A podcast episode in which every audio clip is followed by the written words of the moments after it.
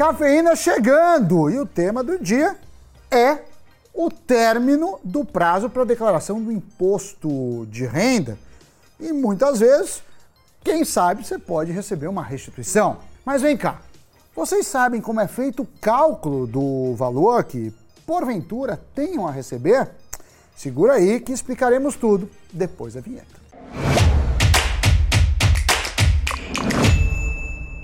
Salve pessoal, meu caro Samiboy! Olha, fazer um imposto de renda não é das tarefas mais legais do mundo, né? Longe disso. Mas, se tem uma coisa que deixa todo mundo ansioso, sem ser o prazo final de entrega do IR, é o valor que a gente pode receber de volta, a famosa restituição. Conforme o documento vai sendo preenchido, o contribuinte já vai vendo se vai ter que pagar mais ou se terá dinheiro de volta, né? E quando será isso?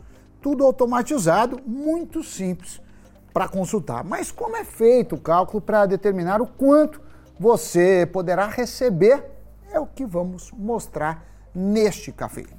Assim, você pode, nesta ou nas próximas declarações, dar mais atenção para o que pode te render mais. A primeira coisa é que existem dois modelos diferentes de declaração, o simplificado e o completo. E para cada um deles existe um cálculo diferente feito pela Receita para determinar o valor, seja ele a ser pago ou a ser restituído. No modelo simplificado, a Receita soma todos os seus rendimentos tributáveis, ou seja, tudo aquilo que gerou uma renda para você ao longo do ano, seja salário, aposentadoria, algum valor que você receba de pensão, social ou privada, como é o caso, né? Privada, como é o caso da pensão alimentícia. Rendimentos com imóveis, aquele aluguel que eventualmente se recebe, ou então compra e venda também entram na conta, assim como os serviços que você pode realizar como autônomo ao longo do ano. Nessa conta que a Receita faz, alguns rendimentos não entram porque são isentos de cobranças de impostos. Doações e heranças, por exemplo, não entram nesse cálculo.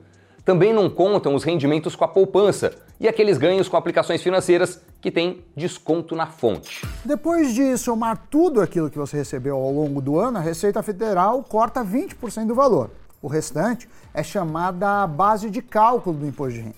Mas olha só, esse valor descontado é de no máximo R$ 16.700.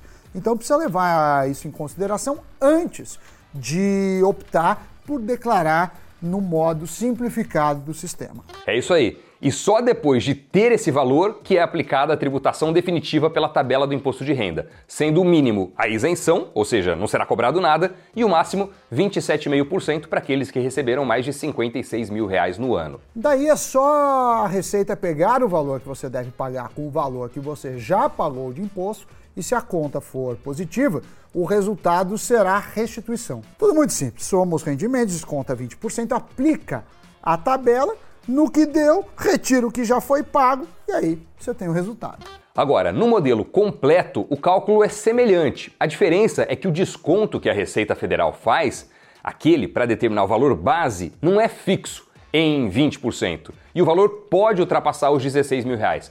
Por isso que o Sami falou que precisa levar esse aspecto em conta antes de optar entre um e outro. E no modelo completo, a base para o cálculo é feita da seguinte forma. A Receita soma todos os rendimentos informados pelo contribuinte e já subtrai, ou seja, já retira desse valor, todas as despesas dedutíveis que também foram informadas. Mas aqui tem um ponto importante. Existe um limite, um teto para cada tipo de dedução. E nesse modelo que o contribuinte apresenta as notas, é preciso ficar atento para os valores inseridos. As notas mais comuns são de saúde e educação, mas tem quem coloque tudo quanto é gasto. E não adianta sair colocando tudo achando que vai receber de volta, porque não é assim que funciona.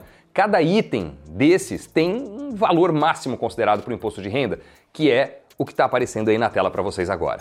Bom, e depois que a Receita soma os rendimentos e tira tudo aquilo que foi gasto, que pode ser deduzido da conta, é que temos a base para o cálculo de imposto de renda.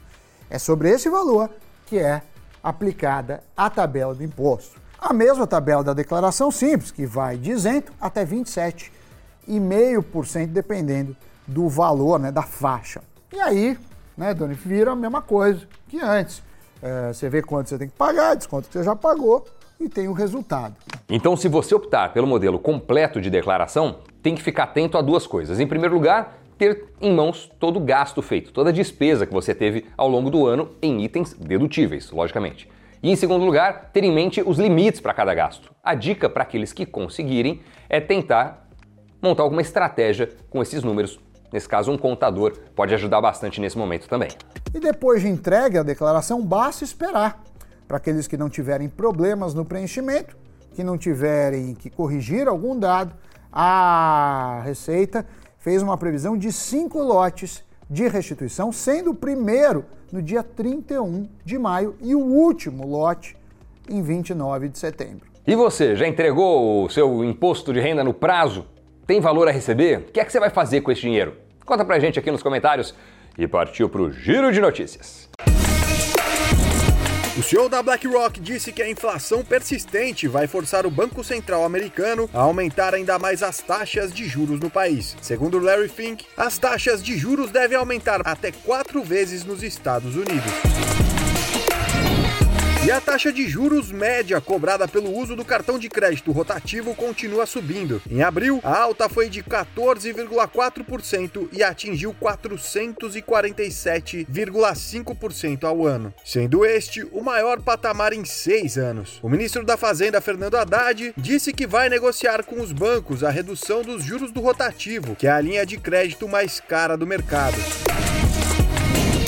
Os cotistas de alguns fundos de investimentos podem ter uma surpresa ao abrir os extratos de maio. O Come Cotas abocanhou pelo menos 10 bilhões de reais em aplicações. Isso acontece porque no último dia dos meses de maio e de novembro, os administradores calculam o rendimento desses produtos nos últimos 6 meses.